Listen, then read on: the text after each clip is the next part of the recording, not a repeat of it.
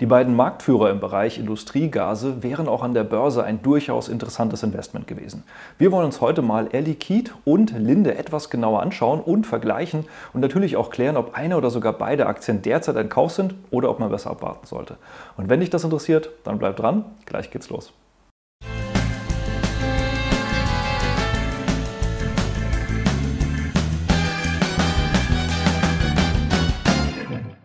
Hallo und herzlich willkommen auf meinem Kanal. Mein Name ist Maximilian Gamperling und wir sprechen heute mal über das Aktienduell zwischen den beiden Industriegase-Giganten Air Liquide aus Frankreich und Linde aus ehemals Deutschland, mittlerweile ja steuerlich beheimatet in Irland.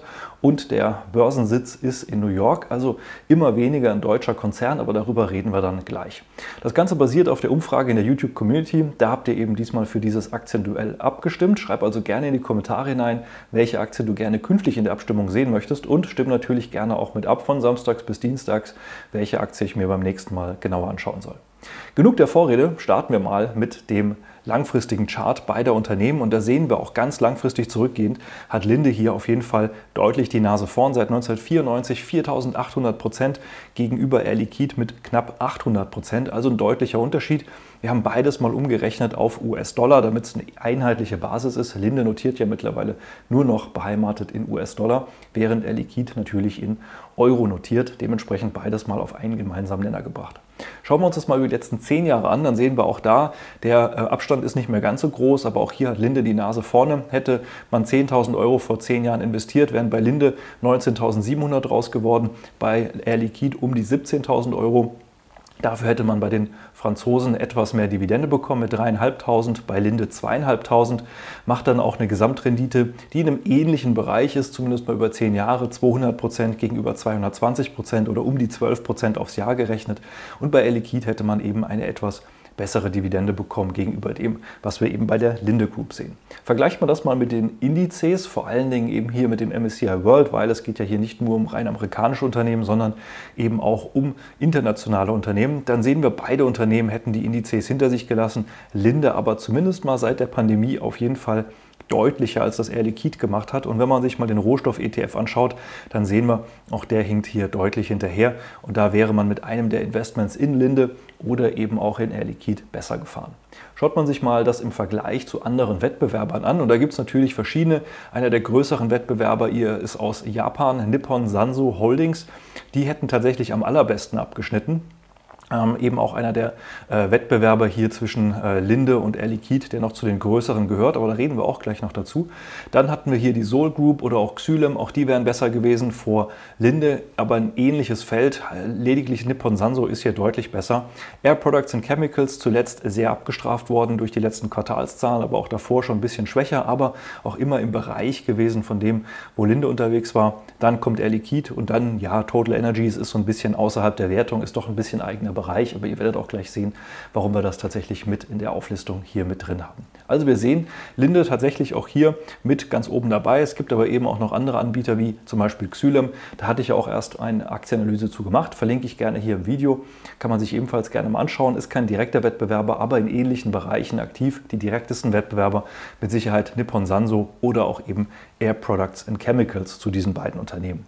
Gehen wir mal auf die beiden Unternehmen ein bisschen genauer ein und fangen wir mal mit Air Liquide aus Frankreich an. Wir sehen schon, meistens geht es hier eben genau um diese großen ja, äh, Tanks und Gascontainer, äh, die da befördert werden. Das ist auch das, was man ja am meisten als vielleicht Verbraucher sieht, wenn man an großen Industrieanlagen vorbeifährt oder auf der Autobahn eben mal die L K Ws sieht mit den langen Tanks.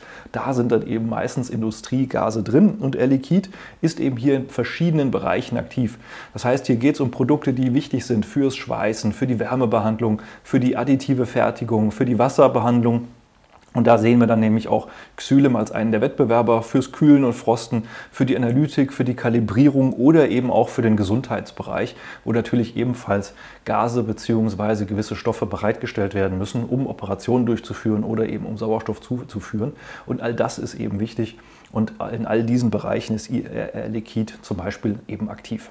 Mit TotalEnergies hat man eben hier auch eine Vereinbarung getroffen.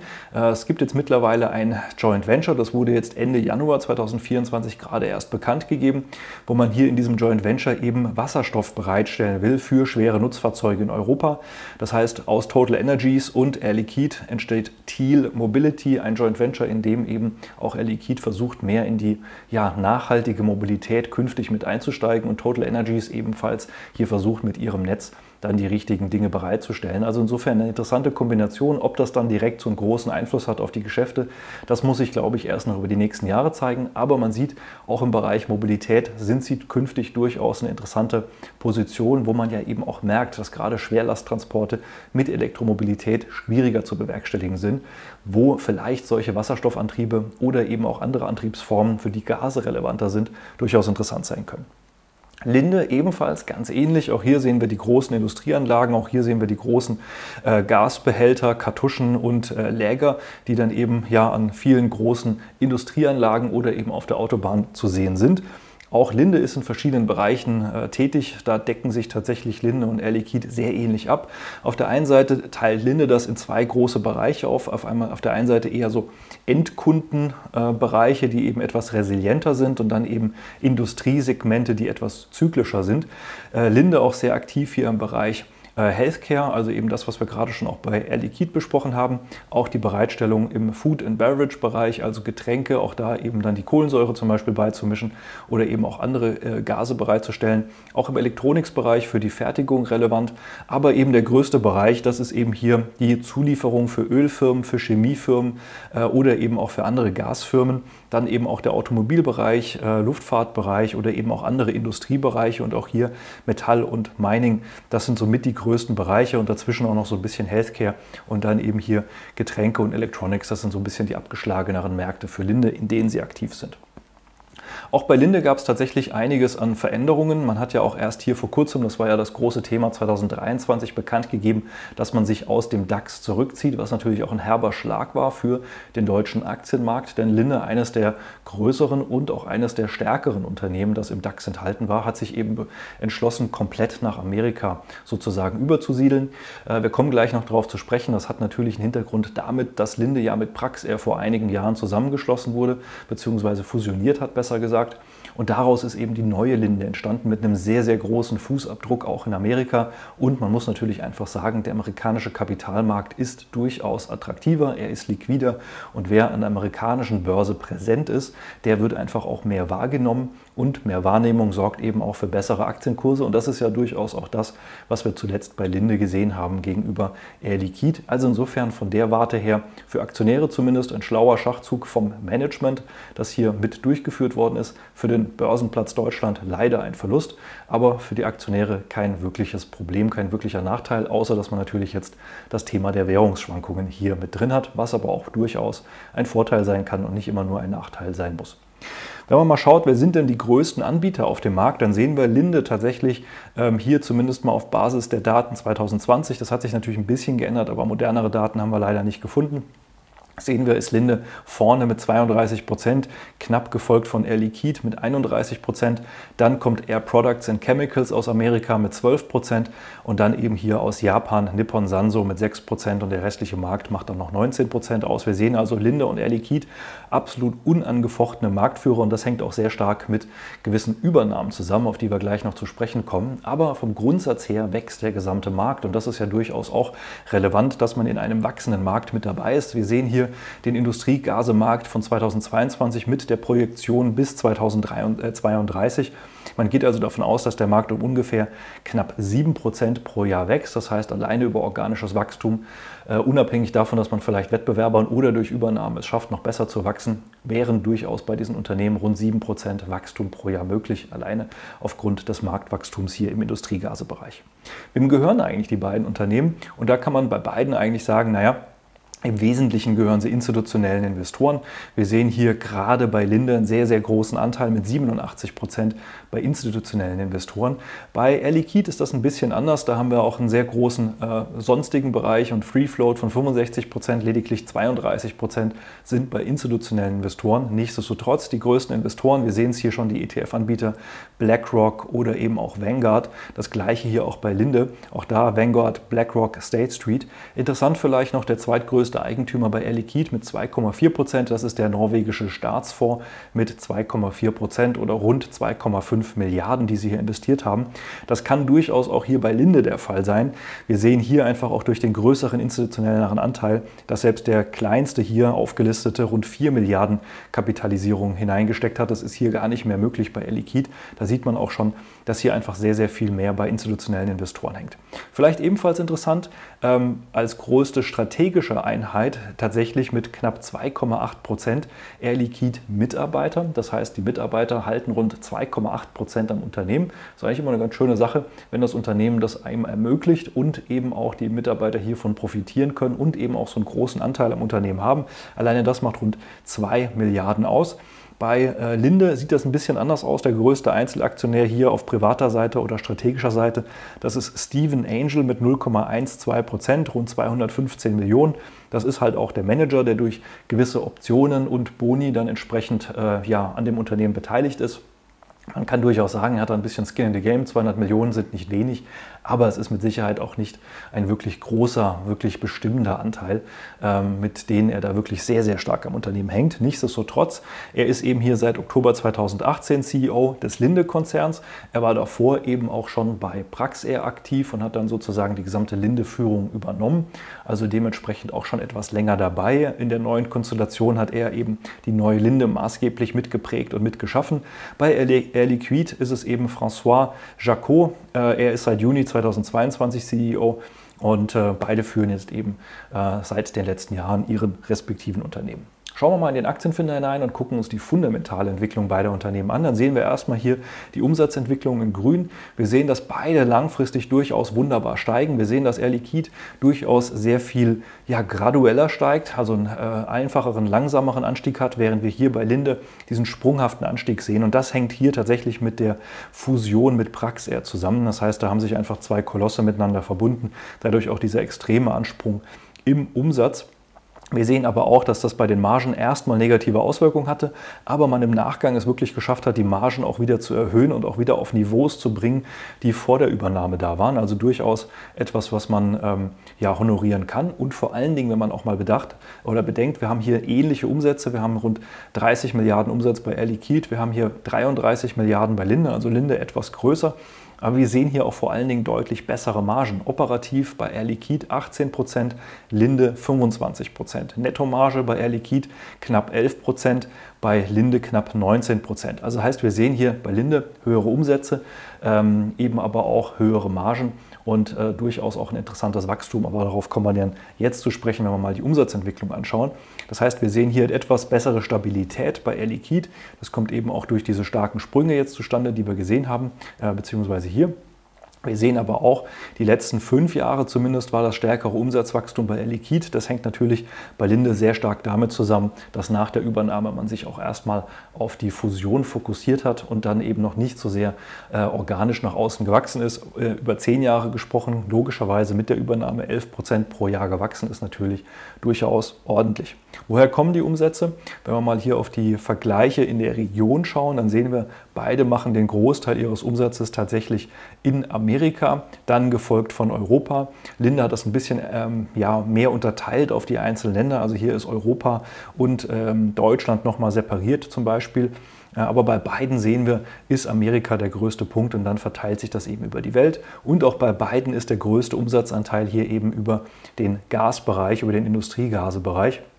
Hier ist sogar Air Liquide ein bisschen größer als Linde, während Linde aber hier mit mehr Geld verdient.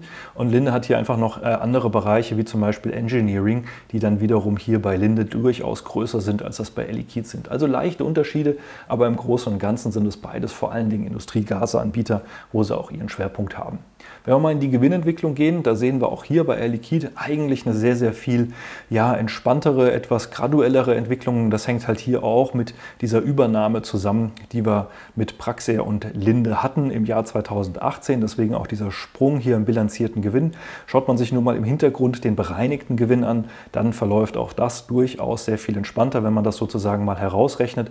Aber auch der bilanzierte Gewinn seit der Übernahme steigt hier sehr schön an. Wir sehen auch hier ein regelmäßiges Dividendenwachstum, da sprechen wir aber gleich drüber. Wenn wir auf das Gewinnwachstum gehen, da sehen wir den großen Unterschied. Während die letzten fünf Jahre Air Liquide um zehn Prozent gewachsen ist, ist Linde hier um siebzehn Prozent pro Jahr gewachsen. Das heißt, wir sehen hier bei Linde das durchaus deutlich stärkere Wachstum, auch über zehn Jahre hinweg. Und deswegen natürlich auch die durchaus interessantere Marge bei Linde im Vergleich zu den französischen Kollegen. Wenn wir mal hier in den Gewinnfluss hineingehen, auch da sehen wir tatsächlich den Unterschied. Air Liquide hatte tatsächlich mit, den, äh, mit der Inflation mehr zu kämpfen. Da sind die Material- und Lohnkosten um rund dreiunddreißig Prozent angestiegen. Man muss aber auch dazu sagen, bei Linde haben wir gerade erst Quartalszahlen gehabt und damit hier auch ein bisschen aktuellere Daten als bei Air Liquide. Hier kommen erst die Quartalszahlen noch im Februar, sage ich auch gleich noch was zu. Und bei Linde haben wir tatsächlich zuletzt eher eine Reduktion der Material- und Lohnkosten um rund zehn Prozent gehabt. Und auch das dürfte natürlich zu der Margensteigerung beigetragen haben. Wenn wir in die Bilanz der beiden Unternehmen hineinsehen, dann sehen wir bei beiden tatsächlich vor ein paar Jahren gewisse Sprünge. Bei Air Liquide im Jahr zweitausendsechzehn, bei Linde im Jahr zweitausendachtzehn. Ich gehe auf beide Sprünge gleich nochmal ein. Wir sehen aber auch vom Grunde her, die zu verzinsenden Schulden sind locker gedeckt durch das Kernvermögen, Cash und Wertpapiere. Also insofern bei beiden Unternehmen keine echten Probleme. Wir sehen aber auch bei beiden Unternehmen durch die Fusionen und Übernahmen einen gewissen Goodwill in der Bilanz, der durchaus eben immer das Risiko von Sonderabschreibungen beinhaltet. Ist jetzt nicht ungewöhnlich hoch und wir sehen, bei beiden Unternehmen haben wir da eine ähnliche Thematik. Also es ist jetzt nichts, was das eine Unternehmen dem anderen bevorteilt. Aber wir sehen einfach bei beiden auch einen gewissen Goodwill in der Bilanz. Beide Unternehmen, habe ich gerade schon gesagt, haben eben Firmen zugekauft. Bei Air Liquide war das äh, als größere Übernahme im Jahr zweitausendsechzehn die Akquisition von Airgas, die man gekauft hat. Und das war eben auch ein großer amerikanischer Wettbewerber. Dadurch ist eben auch Air Liquide sehr stark in Amerika aktiv geworden. Die Übernahme war rund zehn Milliarden Dollar schwer, also insofern ähm, durchaus eine größere Übernahme und dementsprechend auch der Sprung, den wir da auch in der Bilanz gesehen haben. Aber viel relevanter war natürlich dann hier die Fusion zwischen Linde und Praxair, die dann eben ja nochmal einen deutlich größeren Effekt hatte und dann eben zweitausendachtzehn abgeschlossen werden konnte. Das waren eben die zwei großen Veränderungen und daraus sind natürlich auch diese beiden großen ja, Wettbewerber entstanden, die jetzt die anderen so ein bisschen hinter sich her treiben und aber auch mit Sicherheit weiterhin interessant Akquisitionen versuchen voranzutreiben. Wenn wir jetzt mal in die Anzahl der ausstehenden Aktien gehen, dann sehen wir natürlich durch diese Fusionen und Übernahmen bei beiden auch einen sehr großen Anstieg, dadurch, dass es eben durch die Aufnahme von neuem Eigenkapital bzw. von ähm, neuen herausgegebenen Aktien finanziert worden ist. Das heißt, wir haben bei beiden hier einen Sprung der ausstehenden Aktien, einmal zweitausendsechzehn, siebzehn, einmal zweitausendachtzehn, neunzehn.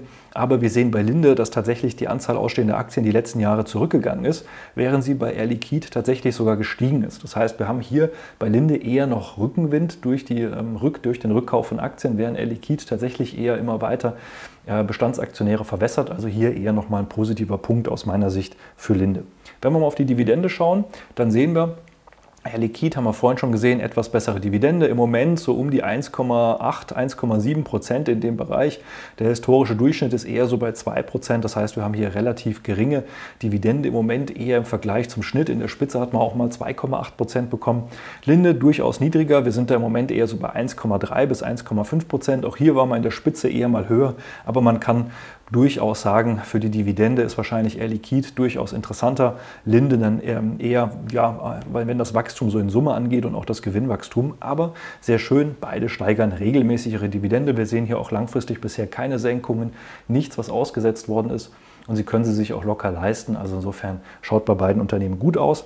Wir sehen aber eben auch durch die höhere Dividende und bei Air Liquide auch etwas höheres Dividendenwachstum kämen wir im Jahr zweitausendneununddreißig, falls das Ganze sich tatsächlich so fortsetzen würde, bei Air Liquide bei einer persönlichen Dividendenrendite von fünf Komma sieben Prozent raus gegenüber Linde von drei Komma eins Prozent, falls sie tatsächlich ihre Dividende so steigern, wie Analysten das erwarten und wie das in der Vergangenheit der Fall war. So ein langer Blick in die Zukunft ist immer mit ein bisschen Vorsicht zu genießen. Aber nichtsdestotrotz, wir sehen, aus der Dividendengesichtspunkt ist vielleicht Air Liquide ein bisschen im Vorteil. Aber es gibt eben einen kleinen Nachteil und das ist eben die französische Quellensteuer.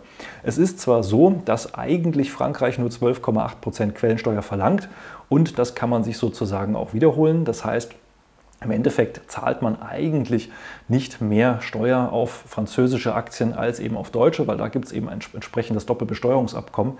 Das Problem, und das ist leider viel zu häufig das Problem in Europa mit dem Flickenteppich aus verschiedenen Quellensteuern, da sind leider die Amerikaner und selbst die Briten sehr viel einfacher als Investment als eben die europäischen Unternehmen. Auch Schweden, Frankreich, Spanien, Italien, egal wo man hingeht, überall ist es kompliziert. Und genauso ist es eben auch hier in Frankreich. Das heißt, der französische Staat behaltet, behält sich so sozusagen erstmal mehr vor. Ich glaube, es werden rund dreißig Prozent Quellensteuer erstmal einbehalten. Dann wird im Prinzip auch nur ein Teil davon angerechnet. Das heißt, man muss sozusagen nochmal in Deutschland versteuern, aber eben das entsprechende Doppelbesteuerungsabkommen, sodass man ja bei rund fünfundvierzig Prozent wahrscheinlich am Schluss rauskommt an Steuern. Diese Differenz muss man sich dann aus Frankreich wieder per Formular zurückholen, was durchaus machbar ist. Es kostet halt Zeit, Energie und Nerven und teilweise eben auch Geld, weil die französischen Behörden möchten dann von der Bank eben einen Auszug, dass man eben Aktionär ist. Das heißt, sie wollen eine Art beglaubigte Kopie, Kopie irgendein Formular. Und das lassen sich halt wiederum die Depotbanken bezahlen und dann kann es durchaus sein, dass dieser ganze Aufwand, die ganzen Kosten, die damit zusammenhängen, sich diese Differenz wiederzuholen, sich gar nicht rechnet. Höchstens man investiert da wirklich sehr große Beträge rein. Also die schönere, etwas bessere Dividende wird dann wieder aufgefressen durch das ganze Ärgernis der äh, ja, höheren Quellensteuer bzw. des Ärgers rund um die Quellensteuer. Insofern sind da die Amerikaner etwas einfacher, die behalten oder äh, ja, behalten nicht zu viele Quellensteuern ein. Da haben wir tatsächlich dann kein echtes Problem und keinen Nachteil. Wenn wir jetzt mal in die ersten Kennzahlen hineingehen und schauen hier mal in das bereinigte K G V, dann sehen wir beide relativ eng beieinander. Linde bei siebenundzwanzig, Air Liquide bei fünfundzwanzig. Wir sehen Linde auch unter dem historischen Schnitt, der eher bei neunundzwanzig liegt, Liquide eher darüber.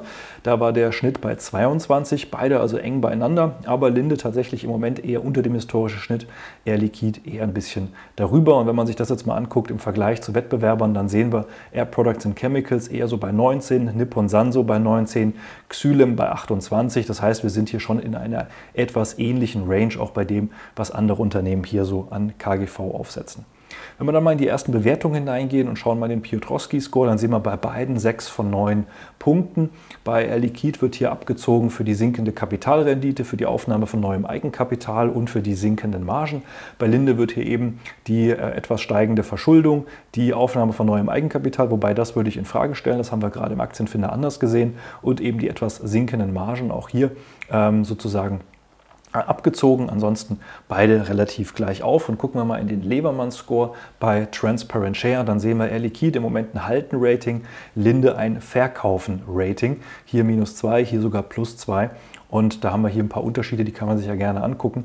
Ich sehe das ein bisschen anders, aber das werden wir dann gleich nochmal besprechen, wenn wir dann auch auf die Chartanalyse und eben auch den Aktienfinder eingehen. Und das machen wir jetzt gleich, indem wir auch mal die Unternehmensbewertung im Aktienfinder betrachten.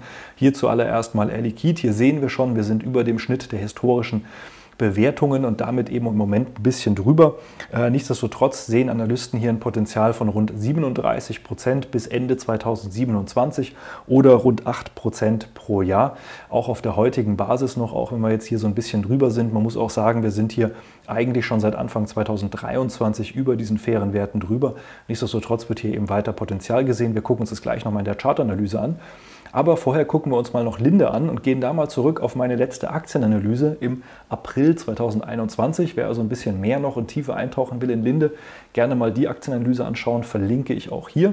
Und was wir hier sehen können, damals hatte ich gesagt, auch da waren wir etwas über den fairen Werten, so acht Prozent drüber. Auch hier wurden damals rund fünfunddreißig Prozent bis Ende zweitausendvierundzwanzig veranschlagt von Analysten. Tatsächlich hat sich es dann so entwickelt, hier war das Video, das ist die Entwicklung, da stehen wir heute. Und tatsächlich waren es rund fünfzig Prozent, die wir bis heute gemacht haben. Und wir haben ja jetzt erst Anfang zweitausendvierundzwanzig.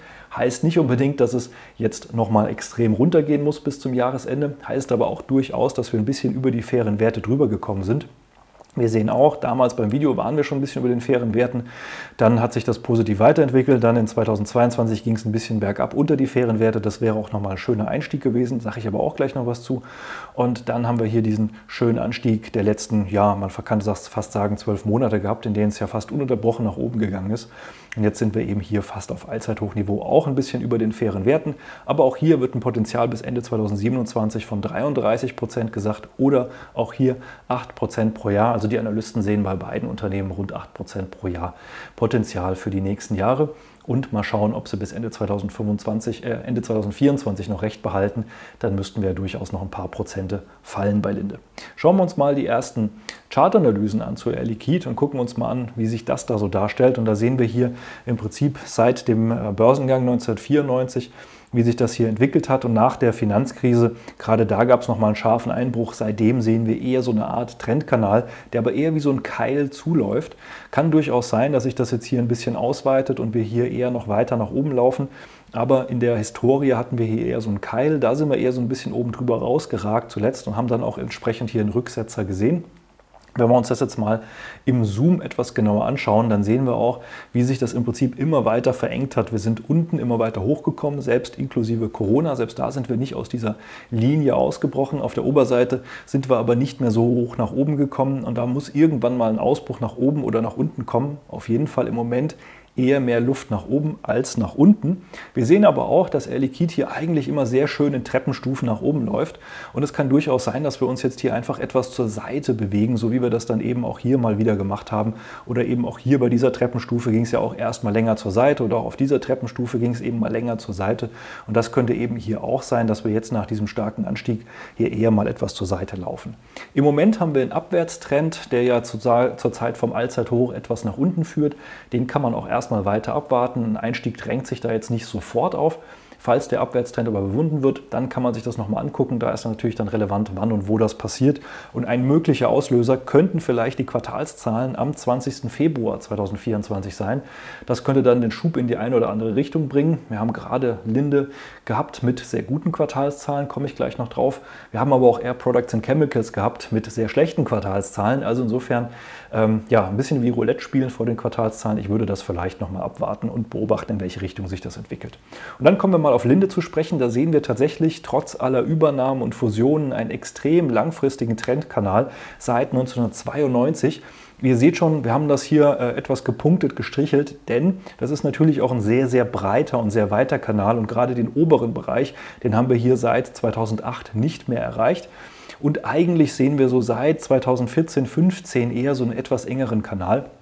Und das ist auch der, den ich hier damals in meinem Video aus April zweitausendeinundzwanzig gezeigt hatte.